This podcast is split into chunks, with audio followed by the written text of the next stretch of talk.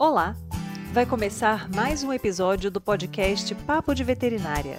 Eu sou Thaís Rocha e uma vez por semana eu converso com profissionais da medicina veterinária sobre trajetória e escolhas que moldaram sua carreira. Esse episódio foi gravado pela plataforma Zoom em 6 de outubro de 2022 e a entrevista está publicada no canal youtube.com/papo de veterinária.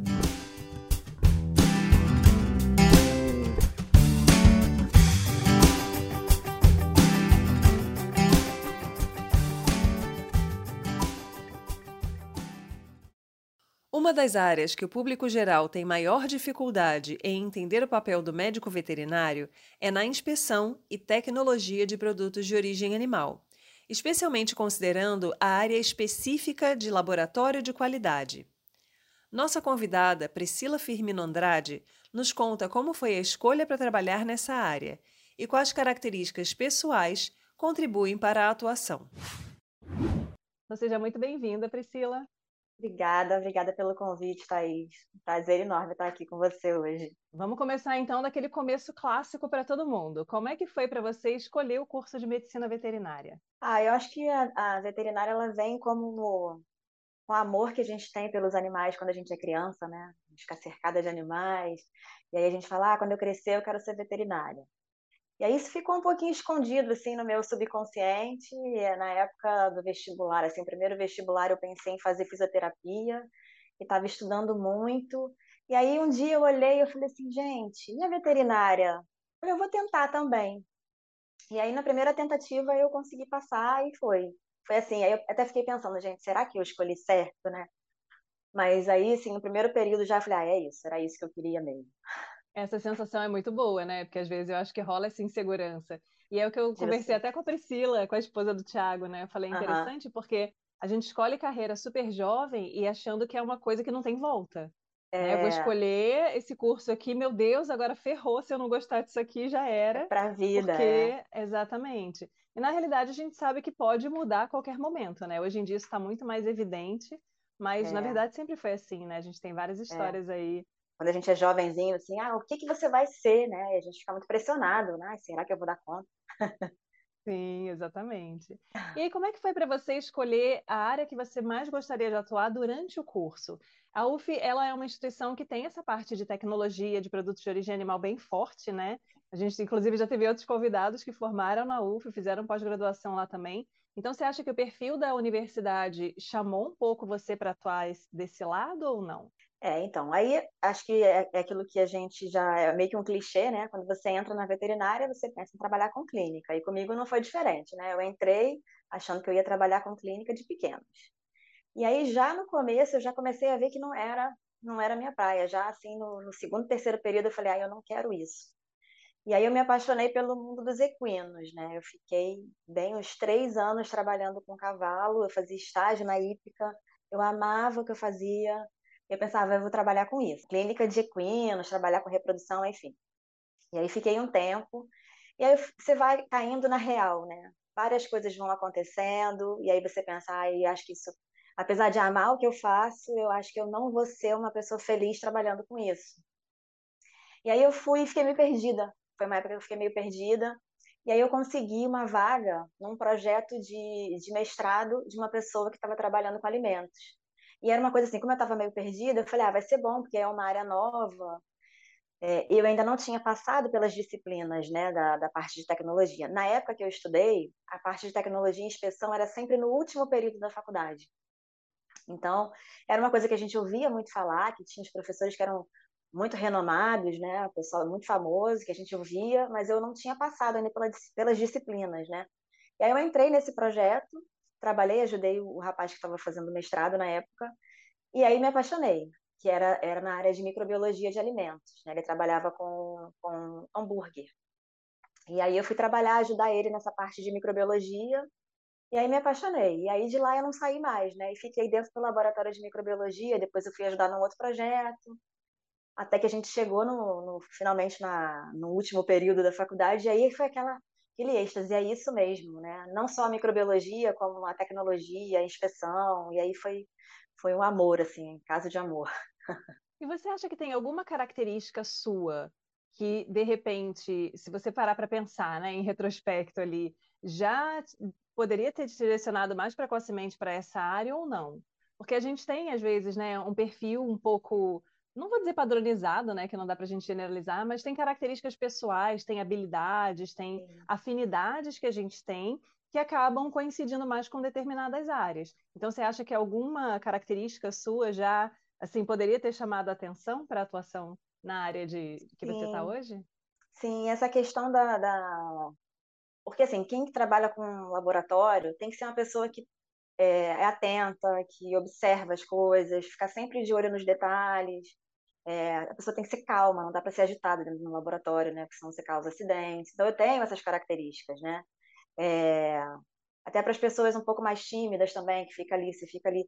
E tem gente que é muito expansivo e não aguenta ficar dentro do laboratório dias e dias por anos, né? Tem gente que fala assim, como é que você aguenta? Eu preciso sair, ver produtor, encontrar gente, né? Então, esse esse traço meu, né? Especialmente dessa coisa da calma, na hora de fazer as coisas com calma, é, com esse olhar, né, crítico de perceber tem uma coisinha aqui, tem um barulhinho diferente, tem uma coisinha diferente aqui.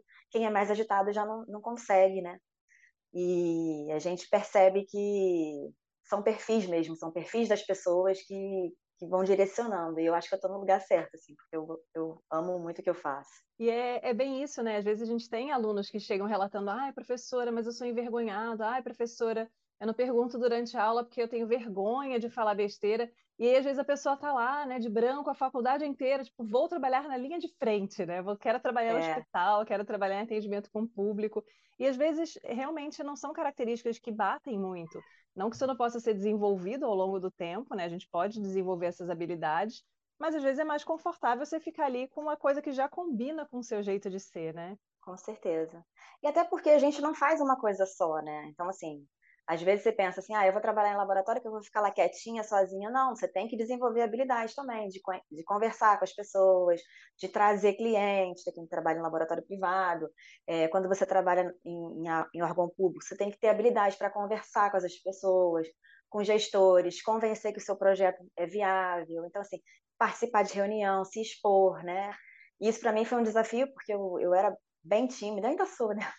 Mas eu era bem tímida, assim, de falar, e aí você tem que se colocar, você tem que aprender, como você falou, né? Você tem que desenvolver algumas, algumas habilidades que você acha que você não tem, né? E aí, quando você vê, você está fazendo. E aí, isso é bacana também para os alunos, né? Que às vezes você pensa, ah, eu sou muito tímida, eu não vou conseguir. Na hora que você está lá na, na linha de frente fazendo o que você tem que fazer, as habilidades vão sendo desenvolvidas, você acaba fazendo mesmo, né? E aí, como é que foi para você fazer a escolha pela pós-graduação? Foi um caminho natural ou foi uma demanda do tipo, ah, eu estou aqui nessa área, eu quero um concurso e aí a pós-graduação vai ser bacana? Ou você pensava em docência? Qual foi o seu planejamento aí no final da graduação? É, então, eu fui, foi logo, né, eu terminei a graduação e já entrei na, no mestrado. A ideia era justamente ter essa possibilidade de, de entrar na, na docência, né? Eu, eu, era, uma, era uma possibilidade. E é uma forma também de me, de me é, não sair daquela área, né? De continuar estudando, de continuar tendo contato com as pessoas, né? Porque às vezes quando você se afasta, você acaba se, se desvinculando de alguma forma. Mas a ideia era, sim, seguir uma carreira na universidade, mas nessa fase a gente quer, a gente precisa ganhar dinheiro, né? Isso aí fazendo concurso, acabou que eu, eu, eu, passei no concurso e desisti de dar aula, né? Mas a ideia original era essa, principalmente, principalmente me manter atualizada, né? Que aí você vai fazendo trabalho científico, você vai, vai pesquisando, você vai conhecendo as pessoas, né? A ideia era basicamente essa. E aí você acha que esse gosto que você já tinha pela pesquisa, pela busca de soluções, também foi um, um trunfo interessante na hora que você entrou para trabalhar numa instituição é, pública?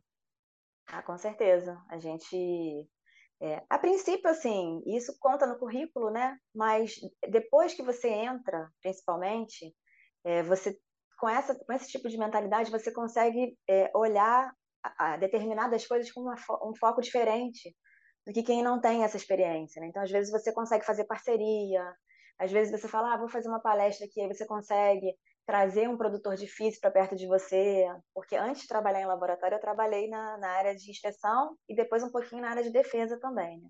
Então, você tem que, tem que ter esse, esse jogo de cintura, de olhar, de, de identificar determinadas possibilidades. Às vezes, você tem dados por exemplo, a instituição que eu trabalho, a gente tem um monte de dados que não são trabalhados, né? A gente pode pegar, fazer parceria, é, divulgar, divulgar o nosso estado, divulgar as ações que o órgão faz, que muita gente às vezes nem sabe.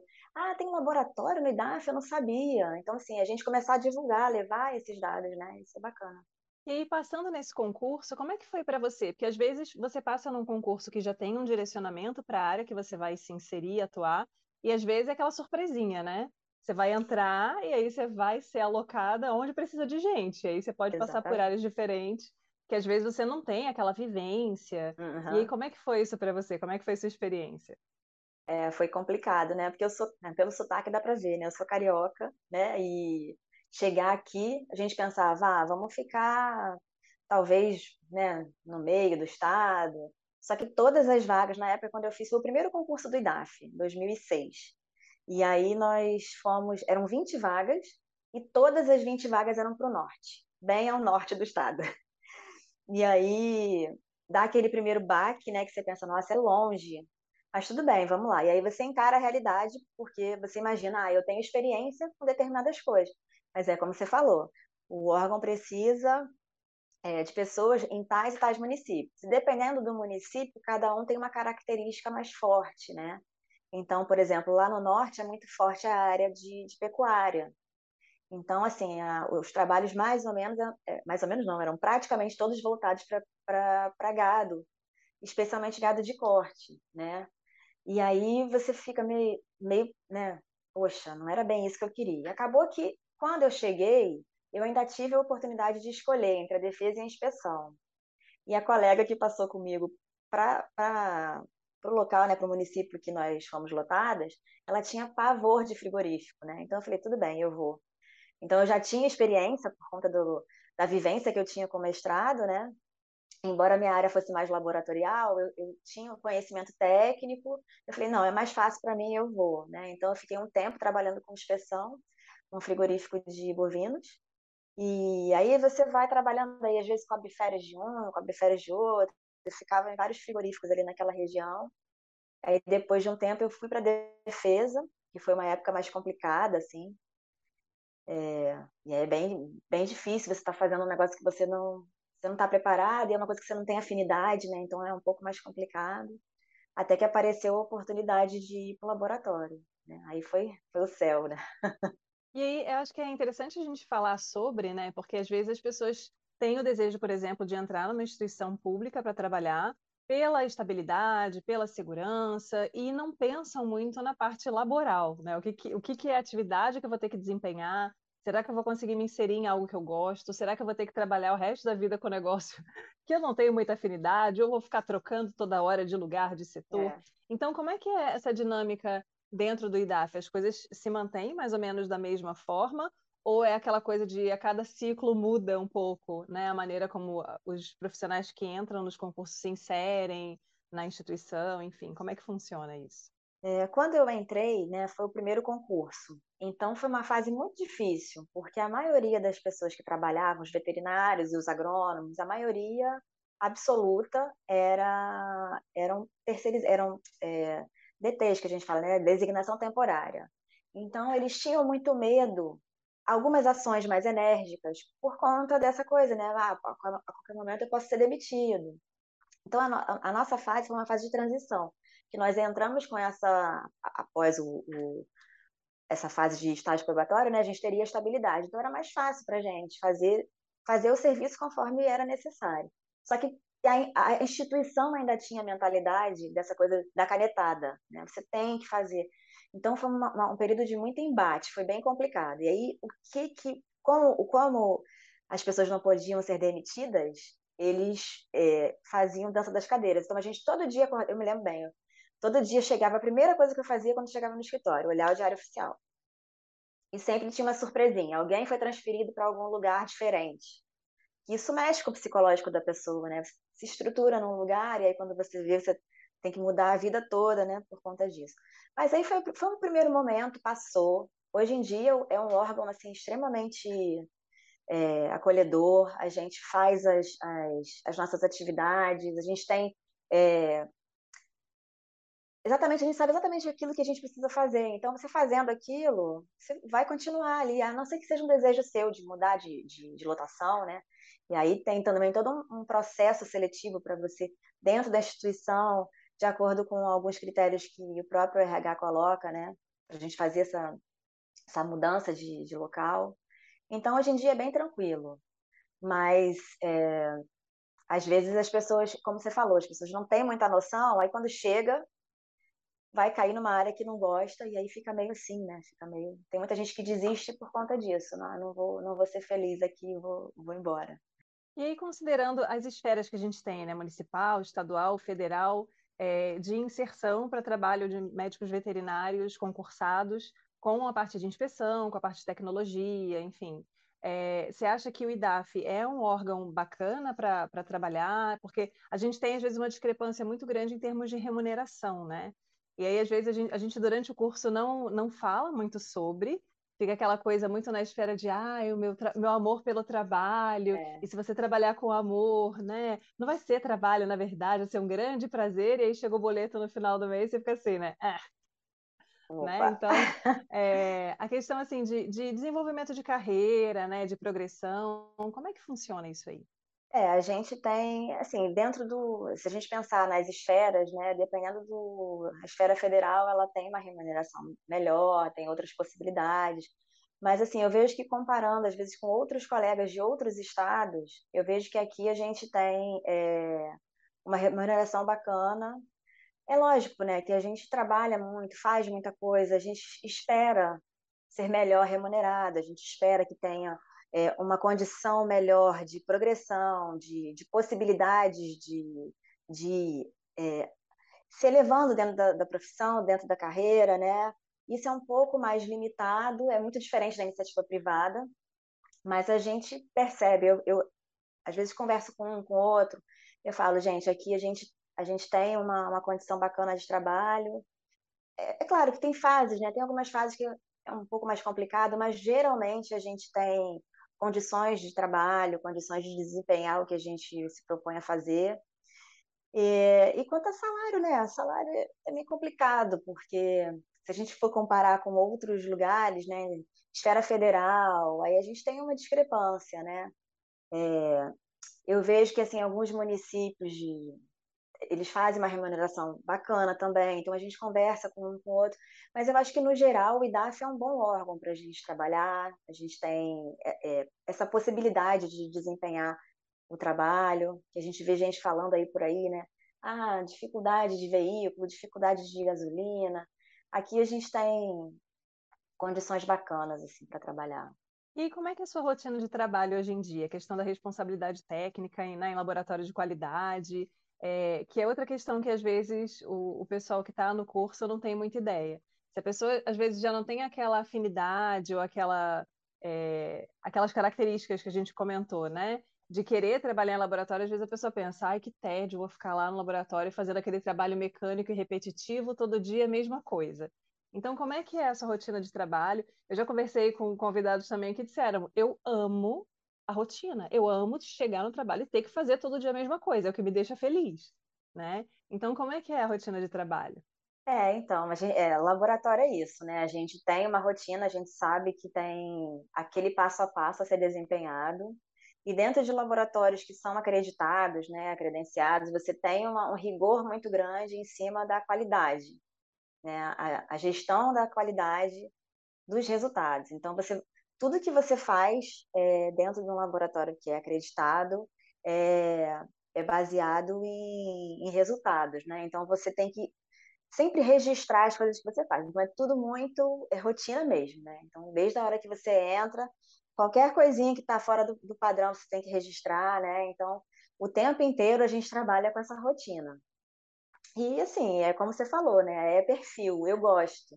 Eu gosto de ter essa, essa visão. E nem sempre as coisas saem do jeito que a gente imagina, né? Tem dias que a, rotina, você imagina que vai ser de um jeito, aí acaba acontecendo alguma coisa, porque equipamentos também falham, né? A gente às vezes está lá falando, ah, porque antigamente quando falava assim, ah, laboratório, era mais a gente, o técnico, né? Fazer, pipetar, fazer, mexer, preparar. Hoje em dia a gente tem uma, uma, uma mecanização maior, né? Os equipamentos que fazem as análises propriamente. Então a gente tem que ter o cuidado de preparar todo o ambiente, é, registrar tudo o que está sendo feito, porque tudo dentro do laboratório ele tem que ser rastreável, né? Então, desde a hora que a, a gente prepara uma solução para utilizar no equipamento, desde a hora que a amostra chega, tudo é registrado, né? Então, a gente tem essa, essa, esse cuidado. E no, no, no, desempenhar mesmo da análise, geralmente os laboratórios hoje em dia são todos com equipamentos, equipamentos de ponta. Então a gente tem que cuidar para que aqueles equipamentos estejam em boas condições de uso, né? Então eu tenho que, é, no meu dia a dia, além de fazer toda a rotina, a gente tem que é, registrar todo esse cuidado que é feito, né? O equipamento, para ele ser liberado para uso, ele passa por uma série de checagens. Então a gente registra tudo isso, né? Se tem algum desvio, a gente tem que cuidar. Então é isso, é basicamente essa rotina. E como você falou, eu adoro. E considerando a importância de, desse nicho de atuação do médico veterinário, que é uma coisa que a gente geralmente comenta com o pessoal que trabalha com alimentos, com tecnologia, com inspeção, aquela visão que a sociedade tem de que se você trabalha com alimentos, você não é veterinário, porque o veterinário trabalha com bicho vivo, né? Então, várias outras áreas da profissão não são enxergadas como áreas de atuação do médico veterinário. E a gente sabe a importância que a atuação de vocês tem, inclusive para a saúde das pessoas, né? Principalmente para a saúde das pessoas. Então, como é que foi para você passar por esse olhar julgador de, nossa, mas é com isso que você trabalha, né? E entender a, a relevância do trabalho que você desempenha? É, é, chega a ser engraçado, né? Eu lembro que na época que graduação, no final da graduação, quando eu descobri essa coisa, ah, é isso que eu quero, vou trabalhar com isso. E aí você corre atrás de estágio, você faz um monte de coisa, você quer conhecer os lugares, você quer visitar. E aí eu lembro que eu fui fazer um estágio numa queijaria lá em Friburgo, que tinha, aí você tinha toda a parte de produção, né? Então eu ia ver a inspeção, que na hora que o leite chega, depois eu ia ver a parte de tecnologia.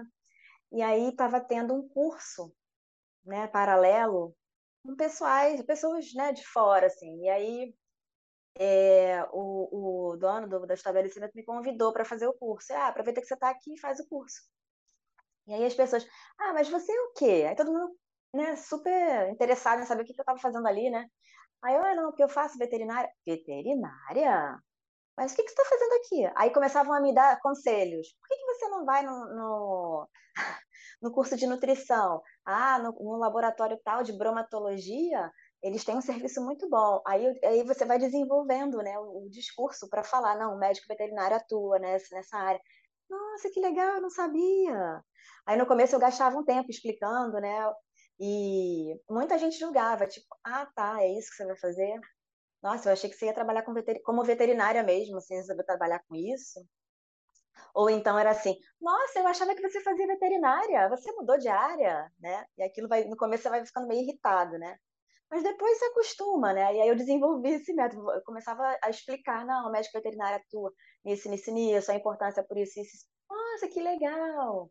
E aí até hoje em dia, de vez em quando, tem, tem pessoas que se deparam com situações, daí né, me ligam, Priscila, olha, eu vi tal coisa. O que será? O que, que pode ser? Né? Outro dia uma amiga estava falando que comprou uma carne suína, e aí na hora que ela abriu, subiu um cheiro e tal. Ah, mas era inspecionado, porque eu comecei a ensinar, né? Nós tem que olhar o selo de inspeção. Só compra carne inspecionada. Aí você, aí você vai, né? E as pessoas vão, nossa, é bacana, não sabia que veterinário trabalhava com isso, né? Depois o pessoal acostuma. Mas você passou por alguma fase de, de um conflito interno, assim, de tipo, nossa, será?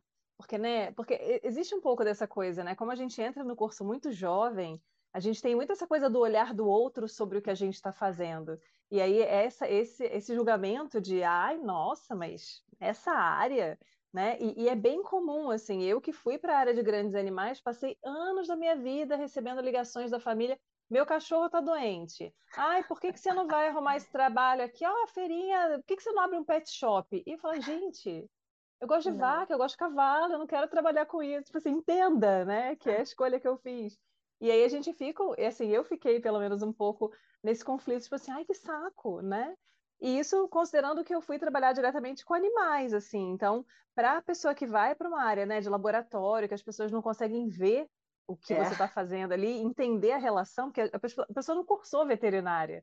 Ela não sabe, né? É, Tudo o que a gente passa durante o curso para pegar o diploma lá no final. Então, você chegou a passar por algum momento, você falou assim, será que é essa profissão mesmo?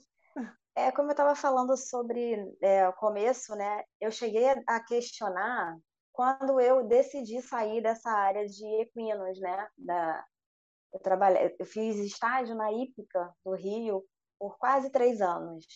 E aí já fazia vários trabalhos com eles, sempre que tinha evento eles me chamavam, eu amava. Só que eu comecei a ver como que eram os bastidores, quando o veterinário novo se inseria no meio, a dificuldade que era, a dificuldade de lidar com as pessoas né, dentro desse mundo. E, e eu vi que eu, eu ia ter problema, aí eu resolvi sair. Só que e aí foi uma fase de conflito mesmo. Será que eu estou no lugar certo, né? Será que é isso mesmo? Porque até então eu não conhecia essa área. E aí eu falei, eu não quero fazer clínica de pequenos. Não quero trabalhar com equinos. O que, que eu vou fazer, né? E aí, quando apareceu a, essa área de, de alimentos na minha vida, eu me apaixonei. E, assim, depois disso, não, não, não importava o que as pessoas falavam, até em casa mesmo. Minha mãe falava, ah, minha filha, mas é isso que você quer fazer, né? Tipo assim, ai, não, você estava fazendo veterinária? Eu achei que você ia ser a doutora dos bichos, né? E agora você está dizendo que vai trabalhar com, com carne, com, né?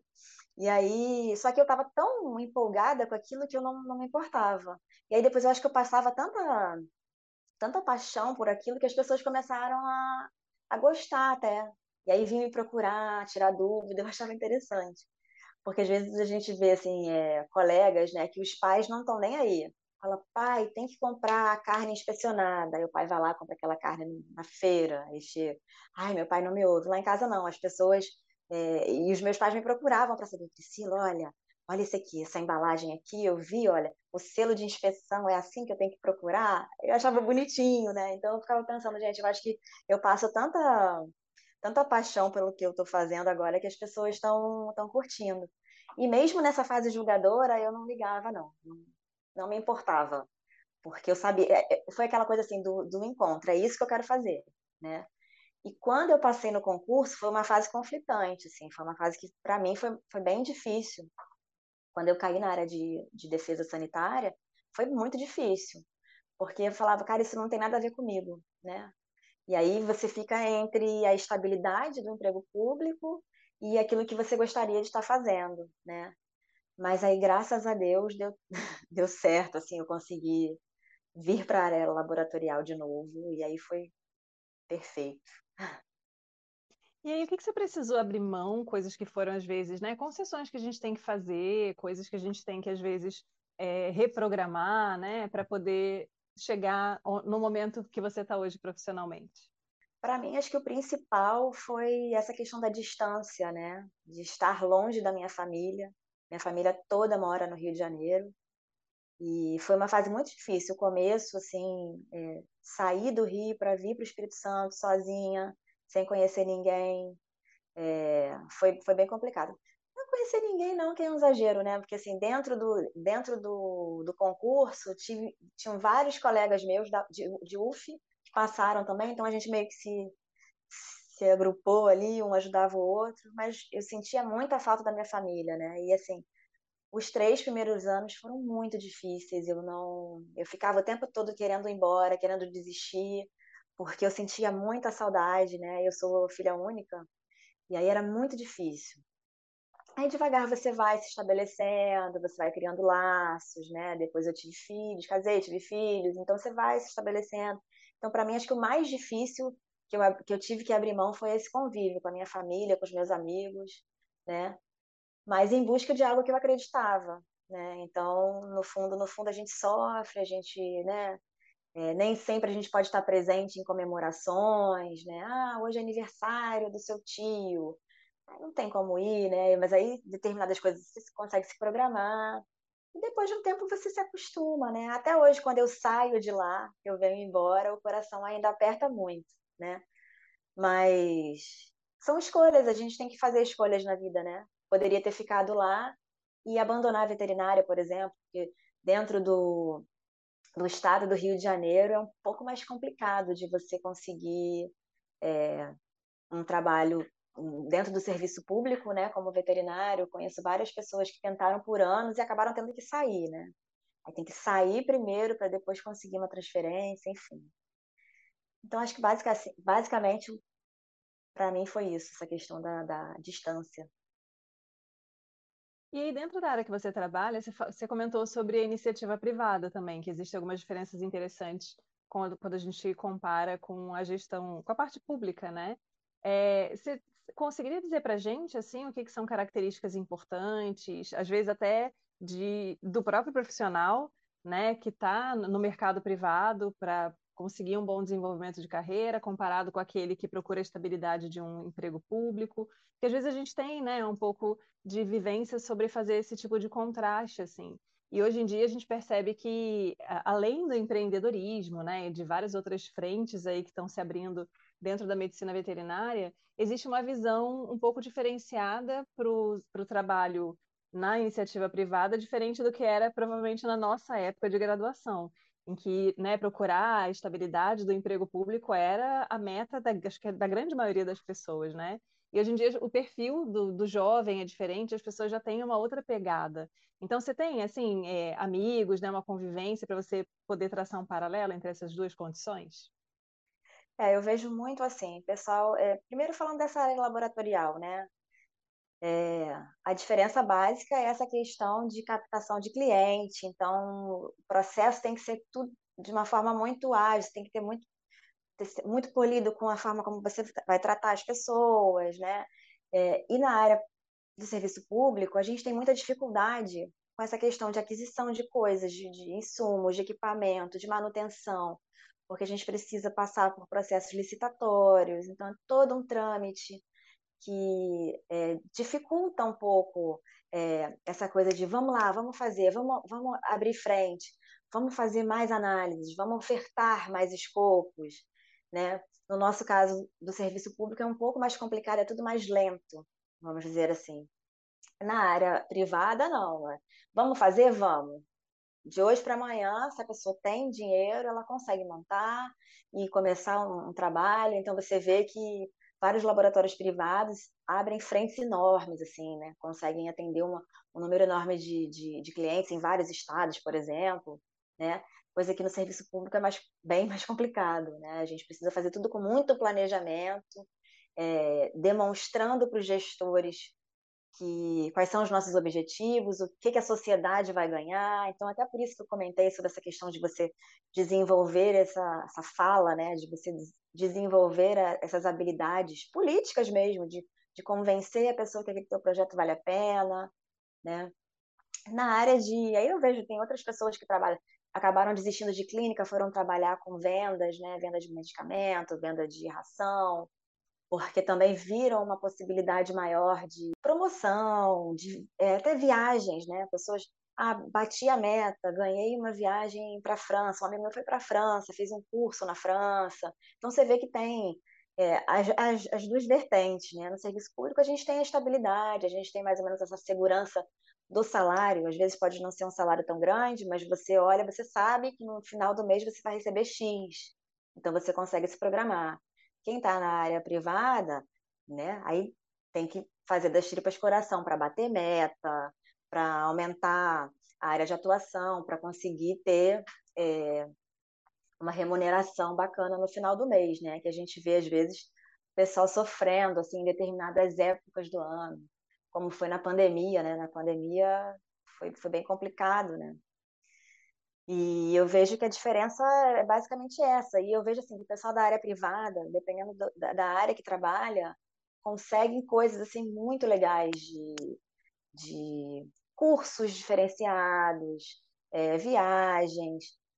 Só que é aquilo, né? Tem gente que vive viajando o tempo todo para atender cliente em outro lugar, não consegue ter um tempo maior em casa com a família, então sente falta. Então a gente tem que pesar, né? E, e escolher qual o caminho que a gente vai, vai seguir. É bem importante a pessoa conhecer o próprio perfil, né? E saber o que para ela é prioridade e o que não é. Às vezes a pessoa tem esse espírito mais é, como é que eu diria assim, desapegado, né? Mais aventureiro, quer variedade, quer estar em lugares diferentes, quer estar rodando por aí. Às vezes isso muda com o passar do tempo, né? Às vezes a gente vai ficando mais maduro, quer sossegar num canto. Às vezes a pessoa sempre teve o apego ao lugar, às pessoas, né? À estabilidade. Então, é bem importante as pessoas fazerem essa autoanálise e conseguirem entender o que é prioritário para elas, para elas poderem fazer escolhas mais conscientes, não correr aquele risco de chegar, de repente passar num concurso ou entrar numa empresa privada e falar, gente, pelo amor de Deus, isso aqui não é para mim, né? E aí, assim, não, não que isso não possa ser mudado ao longo do tempo, mas é um desgaste, né? Uma energia que você empenha ali para conseguir uma coisa que de repente não é bem aquilo que vai te fazer feliz. Então, realmente as pessoas têm que começar a se olhar um pouco mais, né? Para conseguirem é. determinar isso aí com um pouco mais de, de, de uma forma um pouco mais concreta, né? Digamos assim. E aí, Priscila, como é que você explica para uma pessoa completamente leiga que não faz ideia do que, que é o seu trabalho, o que, que você faz. Quando a pessoa fala assim, Priscila, que você trabalha com o quê? Como é que você explica o seu trabalho para as pessoas? Então, o trabalho que, que a gente desenvolve lá no laboratório é basicamente de qualidade do leite cru, né? Então, toda, todo leite que vai ser processado no, no laticínio, né? E aí depois ele vai ser transformado nos produtos, manteiga, queijo, ele precisa passar por uma série de análises para a gente determinar a qualidade dele, se ele está apto ou não para o consumo, né? E a gente tem aquelas provas no próprio laticínio, né? Aquelas provas diárias, né? Só que dentro da legislação, a gente é, todo leite que é, que é todo produtor, na verdade, né? Ele precisa analisar o leite dele pelo menos uma vez por mês dentro de um laboratório credenciado junto à RBQL.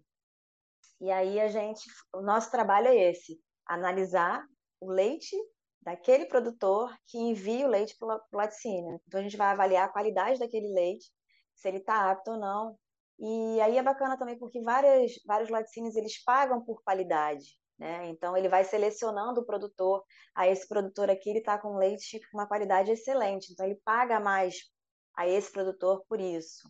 Então a análise laboratorial ela é fundamental não só para determinar né, qual o trabalho que tem que ser desenvolvido com um produtor que tem um leite de uma qualidade ruim, para que aquilo ali seja descartado, não chegue a ser utilizado no laticínio, e também para melhorar né, as condições daquela, daquela ordenha ou daquele, daquele estabelecimento, a sanidade, né, a questão de vacinação. A gente tem uma série de, de, de coisas que podem ser extraídas a partir da análise que a gente faz. Né? Então, pelo menos uma vez por mês, o leite tem que ser analisado para poder é, indicar qual é o tipo de, de trabalho que vai ser utilizado ali e se aquele leite tem qualidade ou não. E é bacana porque a qualidade do leite ela está em várias esferas, né? A gente tem a parte microbiológica, né? A presença ali de micro-organismos, de vacas que estão doentes, a gente tem resíduo de antibiótico, a gente tem outras substâncias que às vezes são adicionadas ao leite, então vira e mexe na mídia. Acho que já tem um tempo que isso não, não, não pipoca, assim, de forma tão evidente, mas teve a época do formol no leite, teve a época né, de componentes diversos ali sendo misturados ao leite. Então, o trabalho de vocês é super importante né, para garantir essa segurança para o consumidor. Na hora que você pega a sua caixinha lá de leite no mercado, abre lá e joga no copo, se tiver tudo branco, né, não tiver um cheiro estranho, né, a, bactéria não vai dar oi para você, enfim, né, aquela, todas as alterações possíveis ali não vão né, chegar sinalizando é o que estão acontecendo. Então... É bem isso. E aí é, é importante a gente ter essa consciência, né, de que porque esses escândalos que acontecem, né, aí as pessoas ficam meio ah, não tomo mais leite porque o leite tem formol, né? E aí é, é bacana a gente fazer essa divulgação, né?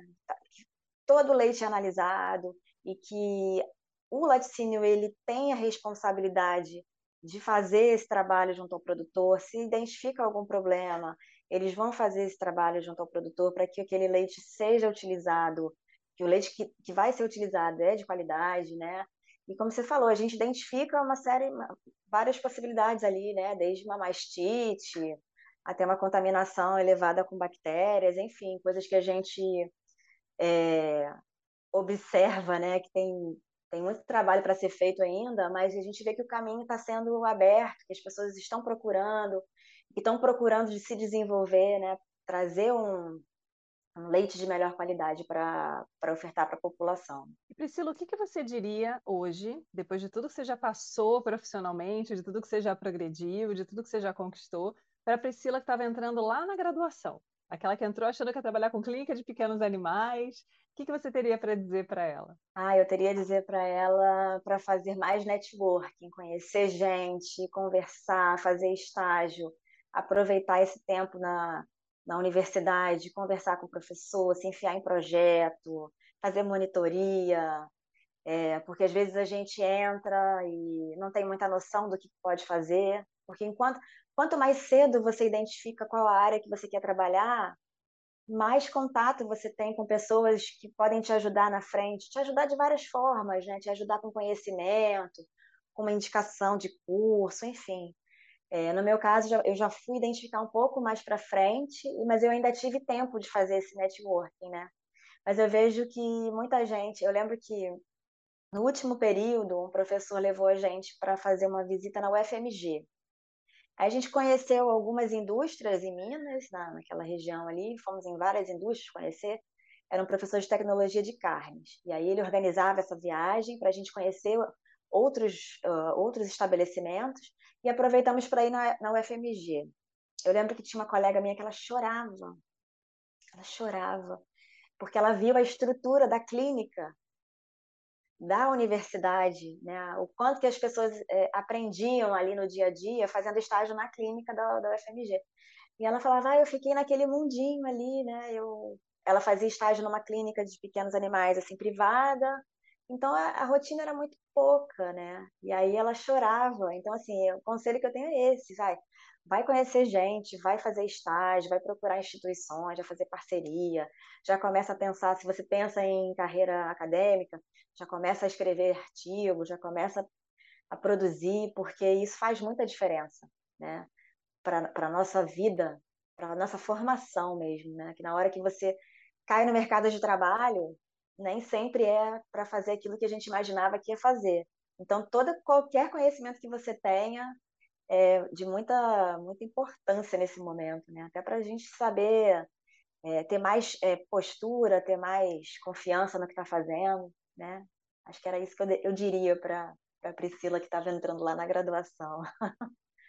E é uma mensagem muito bacana, porque eu sempre, eu sempre bato nessa tecla com os alunos, né? Eu dou aula para alunos do sexto período e do nono.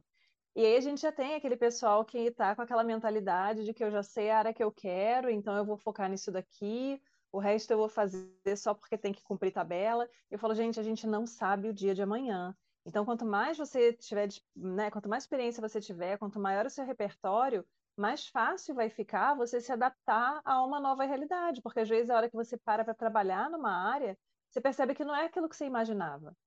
E principalmente as disciplinas que a gente tem contato no final do curso, às vezes você nem tem ideia que aquilo existe, ou que você teria é. afinidade por aquela área, ou então você tem toda uma imagem deturpada do que, que é o trabalho efetivamente ali, e quando você chega, você fala, nossa, não era isso, né? E aí tem essa coisa, essa ansiedade do jovem, né? De, ai meu Deus, e o tempo perdido, e agora como é que eu vou recuperar? Então, assim, quanto mais você tiver experiências bacanas durante a graduação, melhor né? Você fica mais sossegado, né? Você se torna mais adaptável, então isso é super importante, né? Com certeza. E aí, Priscila, o que, que você diria para como sugestão, né? O que, que você daria como sugestão para os alunos que estão na graduação, que às vezes já têm uma afinidade por essa área, em termos, às vezes, de formação complementar, né? Além das atividades que a própria universidade geralmente oferece, você acha que é bacana, né? Como você deu o exemplo da sua amiga da clínica, né? Encontrar novas realidades, visitar lugares diferentes, ver formas diferentes de fazer aquele mesmo tipo de trabalho. O que você teria para sugerir para o pessoal que tem afinidade pela sua área?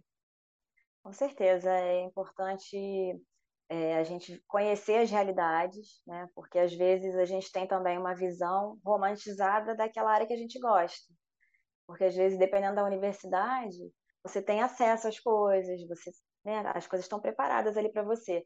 E quando você chega, por exemplo, num serviço público, se depara com algumas, algum tipo de realidade, às vezes falta insumo, às vezes você suspende um escopo porque o equipamento parou, e aí depende da licitação. Então, assim, é interessante você é, ter essa visão da realidade mesmo. Então, assim, conhecer outros lugares, fazer estágio. Às vezes a gente fala, ah, mas será que vão me dar estágio em tal lugar? Às vezes uma visita, né? a gente consegue é, conhecer outros lugares, a gente consegue ter essa dimensão do trabalho, é, que é trabalho para caramba, né? não é só uma, uma bancadinha ali, você vai sentar um pouquinho, vai semear um meio de cultura e tá tudo certo. Não, é trabalho para caramba, é trabalho de, de, rotina, é trabalho burocrático, é, e especialmente no serviço público a gente tem é, algumas formalidades para cumprir, né? Então, nem sempre você está trabalhando só com aquilo que você gosta. Às vezes você olha assim, nossa, eu tô, tô há mais tempo fazendo parte é, papel burocrático aqui do que efetivamente na bancada fazendo análise, né? Então é, é interessante da pessoa ter essa noção e, e, vai ter essa noção vendo, né? Conhecendo outros lugares. Nem sempre é fácil conseguir esse, esses estágios, né? Dentro da área de, de laboratorial, às vezes é uma coisa mais difícil. Mas quem tiver a oportunidade, eu acho que é o, é o mais interessante a fazer mesmo, conhecer a realidade como ela é. Porque às vezes você tem essa ideia romantizada e quando chega na realidade, pô, mas não era isso que eu queria, né? Às vezes também tem isso, né? Tipo, ai, eu vou ficar mais tempo aqui fazendo trabalho burocrático do que trabalho na bancada, ah, então também não quero, não. Né? É interessante a gente ter essa, essa visão, né? Priscila, muito obrigada. Adorei o nosso bate-papo. Acho que é bem bacana você trazer a sua experiência. A área de laboratório é uma área bem específica, né? Então a gente tem realmente essa questão da característica pessoal, do tipo de trabalho que é desenvolvido, né? A questão da repetição, do critério, da atenção, e também essa questão da característica da, da parte burocrática, que às vezes as pessoas estão lá na emoção, né? De pipetar e semear e, e ler placa é. e etc e tem essa parte que às vezes o estagiário não vivencia, porque né, tem uma questão da responsabilidade ali sobre essa informação, mas que é importante ter um olhar atento ali para perceber tudo o que implica a atuação dentro daquela área. Agradecer pelo bate-papo, falei, ai meu Deus, como será que vai ser nessa essa conversa e tal, mas foi uma coisa bem bem leve do que, que a gente faz, qual é a nossa rotina. E te agradecer pelo convite, a oportunidade. Este foi o Papo de Veterinária. Obrigada por ficar conosco até aqui. E não esqueça de compartilhar com seus colegas que também gostariam de saber mais sobre a profissão. Toda quarta-feira temos vídeos novos no youtube.com/barra Papo de Veterinária. E às segundas-feiras estarei aqui com vocês para mais um episódio. Até lá!